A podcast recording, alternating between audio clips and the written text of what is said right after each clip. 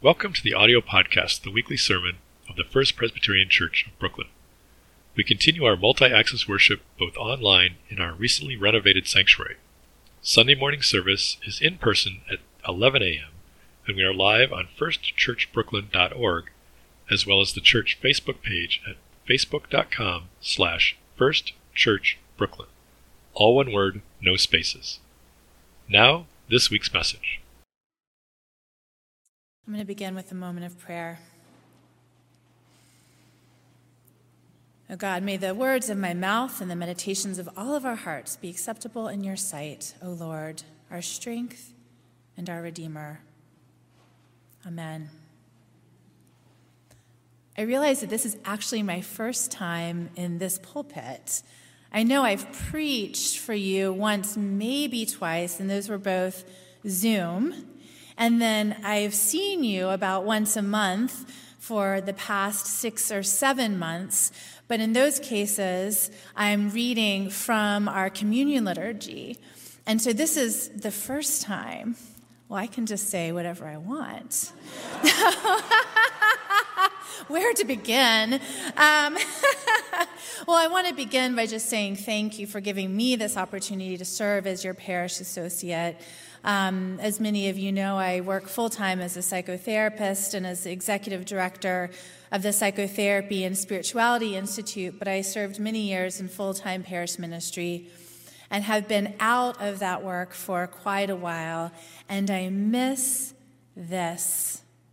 I miss sitting in the pews, which I get to do with you now, and I miss being here for that sacred meal, and last month for the baptism to be involved in a community of faith. And when I realized that Rebecca Stevens Walter, my old friend from First Church Manhattan and St. Lydia's, was here, and Adrian, I thought, gosh, maybe this is the place for me to spend some time again. And some of you may know I've been around for quite a while, and I've been around many, many years and back and forth to First Brooklyn since Paul was still here, when my friend Beth Waltemath was serving with you, Nadine Huntermark, and others. And so I know what you have to offer in terms of being church, and you are very good at being church. And I also just want to lift up, and I know that you all say it frequently, but the leadership that you have in place during this transition, and Connor, and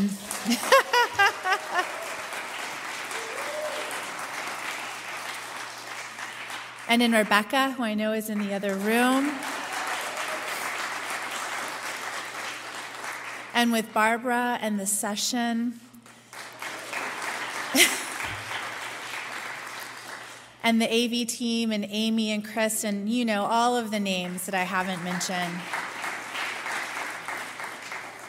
Yep. I was speaking with Deborah earlier this morning about how amazing what you all are doing in a time of transition that can often be very, very difficult. And I'm sure it is. Um, but, but this is working. And I'm happy to be here. So, today in the church calendar is very exciting. It's sort of a twofer every year when we've come out of, of Christmas and moved into the new year, because two things can happen on a Sunday like this. And the first one is the celebration of Epiphany, which technically took place on Friday, on the 12th day of Christmas. And that is the day we know when we commemorate the arrival of the Magi from far off lands to greet the baby Jesus, the newborn king, and to offer their gifts. And what you probably already know, church, is that the Greek word from which Epiphany is derived means manifestation or revelation. And in this case, at Epiphany is the manifestation and the revelation of the baby Jesus to the world, and the baby Jesus as king to the world and whatever that would mean. So, some of you may have celebrated Epiphany this morning when you joined Rebecca Stevens Walter out on the sidewalks to participate in that old tradition of chalking the sidewalks with blessings for the coming year. Well, then there's this other thing that is also happening, which is what I'd like to focus on today, which is Baptism of the Lord Sunday. which is also about manifestation and revelation. And in this case, it is the manifestation of another identity of Jesus, this time as God's beloved Son. So, as I mentioned before, I am so fortunate that I was here last month when you welcomed, was it 11, Jenny? 11 new members into your midst, including two adult baptisms. I see you, Gerald. I don't know if Marissa is here this morning. Well, congratulations to you, First Presbyterian Church of Brooklyn for bucking the downward trend in church membership across the country. That is extraordinary.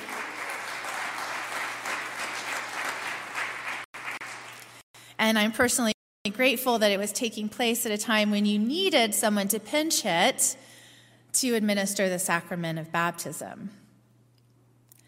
And so some of you may have heard a little bit of this lecture before because I met with a new member class the week before they joined to talk a little bit about the sacrament of baptism. And I actually think when I preached for you before, I had a bowl and some water. So it's possible I've already preached baptism to you, but you know what? You just keep going. There's never enough time to talk about baptism. So, one of the things that I shared with them about the sacrament of baptism, and I'm going to talk about it in the Christian tradition of the Presbyterian Church, right? So, I don't assume that people in this congregation are born and bred Presbyterians. It's really not relevant, frankly, right? You came to this church probably not because it's Presbyterian, but because of the music and the worship and the people and the theology, right? And the hospitality, all of it. But now here you are in a Presbyterian church, and so it's important to know that we celebrate two sacraments, the two that are attested to in Scripture the sacrament of the Lord's Supper and the sacrament of baptism. Now, what's not attested to in Scripture is whether or not you're supposed to baptize babies or adults, right? And there are, there are different theologies that speak to both of them. In the Presbyterian tradition, we generally baptize infants, but we are just as happy to baptize adolescents and adults because either way, we're reflecting a certain aspect of our Reformed theology. Okay? When we baptize infants, it, we reflect a primary theme of what Reformed Christianity has to say about the sovereignty of God, in this case, that God acts on our behalf before we are able to have any awareness of who God is or how God loves us. That when we baptize an infant, we are recognizing that God chooses us before we have any capacity to choose God. And when we baptize adolescents and adults, we get to reflect on another theme of our faith, which is that we participate also in our relationship with God by choosing God. And our choosing, as Gerald and Marissa did last month, is crucial to our faith journey. And choosing, I made sure to say this, does not mean that we have figured anything out.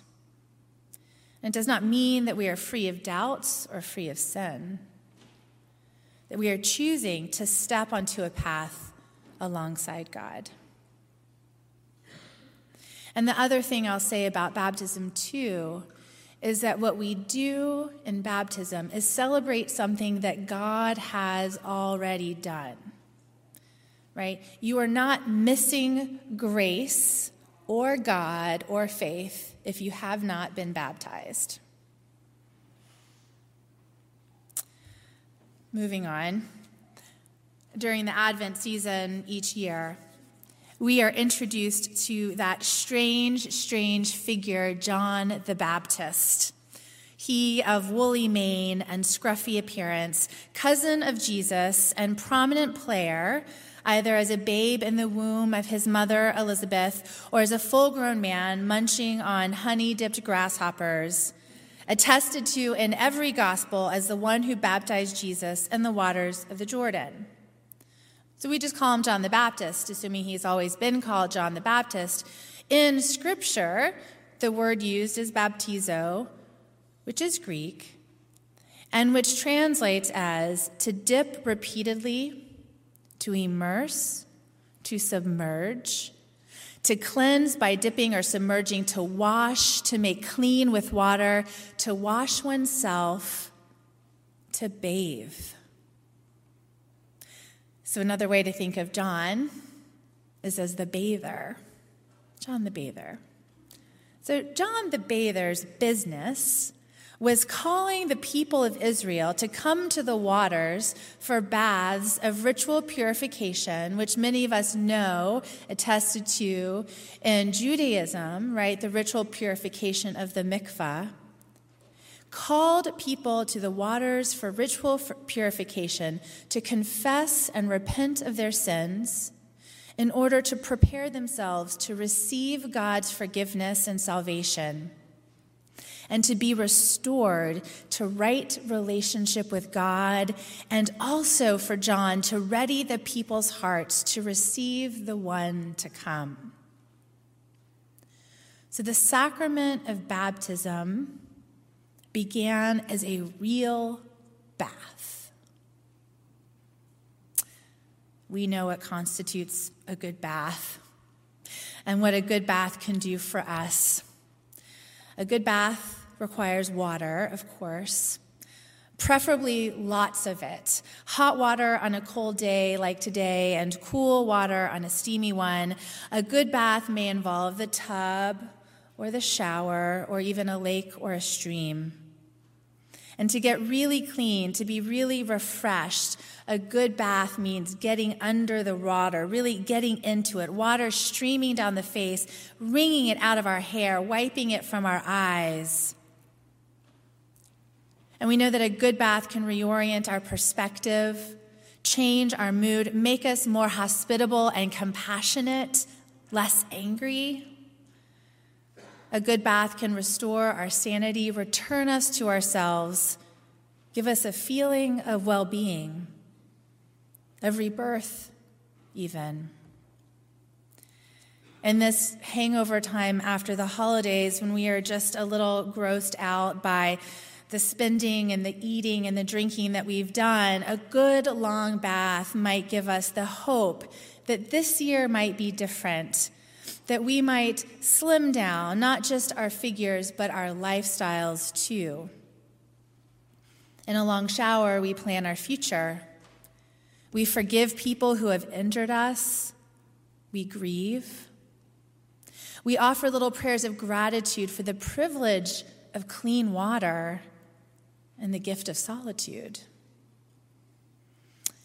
In her book, Honoring the Body, Steve, Stephanie Paulsell, professor at Harvard Divinity School, shares the story of her best friend Kay, a great lover of baths after the example of her mother, who had, when Kay was just a child, an evening ritual of the bath. Kay told Paulsell the story of a bath she gave to her mother when she was dying of cancer, her last bath in a tub. In Kay's words, Mom insists on being clean. And today, my sister and I invited her to a bath, if she was up to it, in the late afternoon. The appointed time came. Mom worked and worked and finally sat up on the side of her bed, legs down, feet forward toward the floor. Then the vomiting began violent vomiting taking her last bit of strength, she told me to draw her bath, showing me with her hands how deep. I turned the bathroom heater on. I cleaned the hair out of the drain trap. I ran all hot water at first to warm the tub, then moderated it, checking with my wrist. She shuffled to the bathroom, sat down on a towel I had placed on the edge of the tub. We undressed her. She stood up, grabbed the grip bar that Dad had installed for her. I stood behind her, straddling the tub, ready to catch her in case she fell. She told me, I needed to trust her to know what she could do. And then that precious body that I have looked at and loved and memorized lowered into the water. She never opened her eyes, lay there still, silent, then put her hand out, and I placed a plastic cup in it as we had discussed I would. She slowly lifted a cup of water and poured it over her arms. Lying back down, she poured another cup over her throat and neck, sighing a tiny sound of pleasure. The water sounded like baptism holy, quiet, small splashes. Paulsell reflects In the beginning, we dwell in water, we grow in it.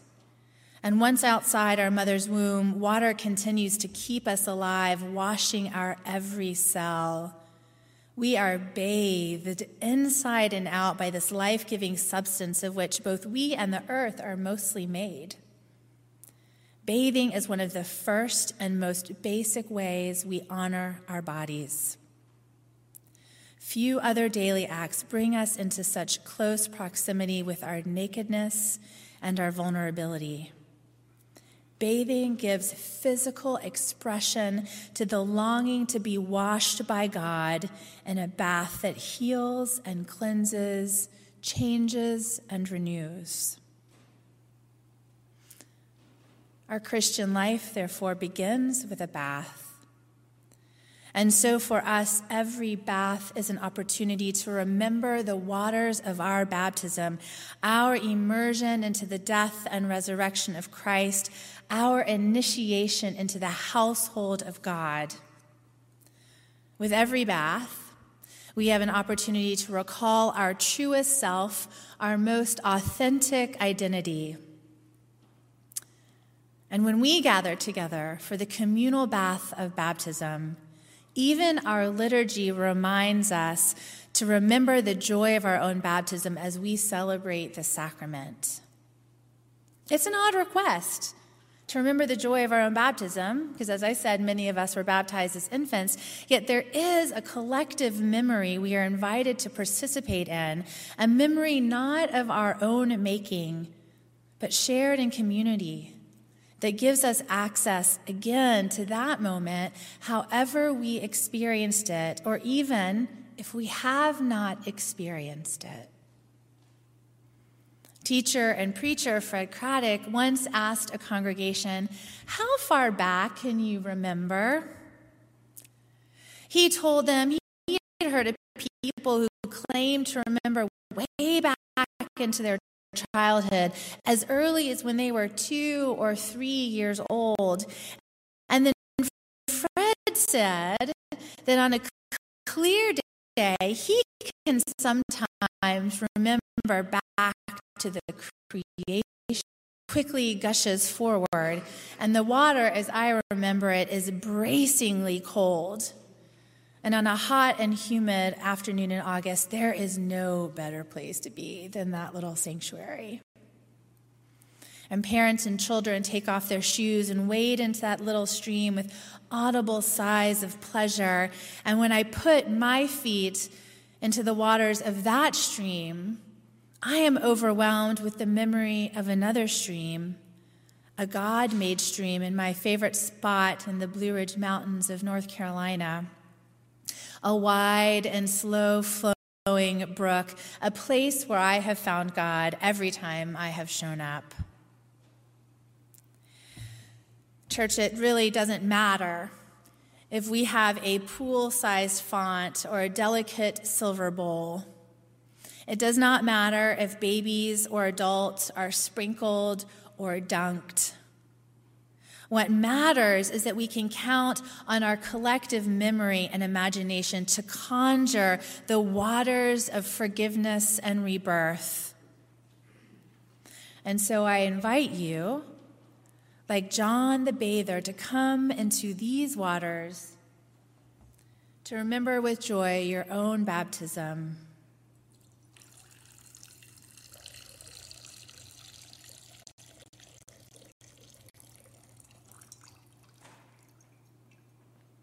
I invite you to come into these waters to be refreshed and renewed.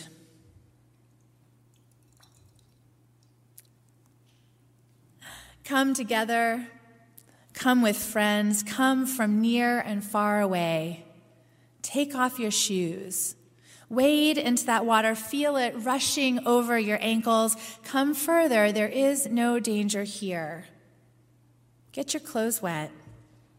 Walk up to your waist, kneel down, and find yourself fully immersed because we are a baptismal people. We are a bathing people. And so let us follow Jesus again and again into the waters. May it be so.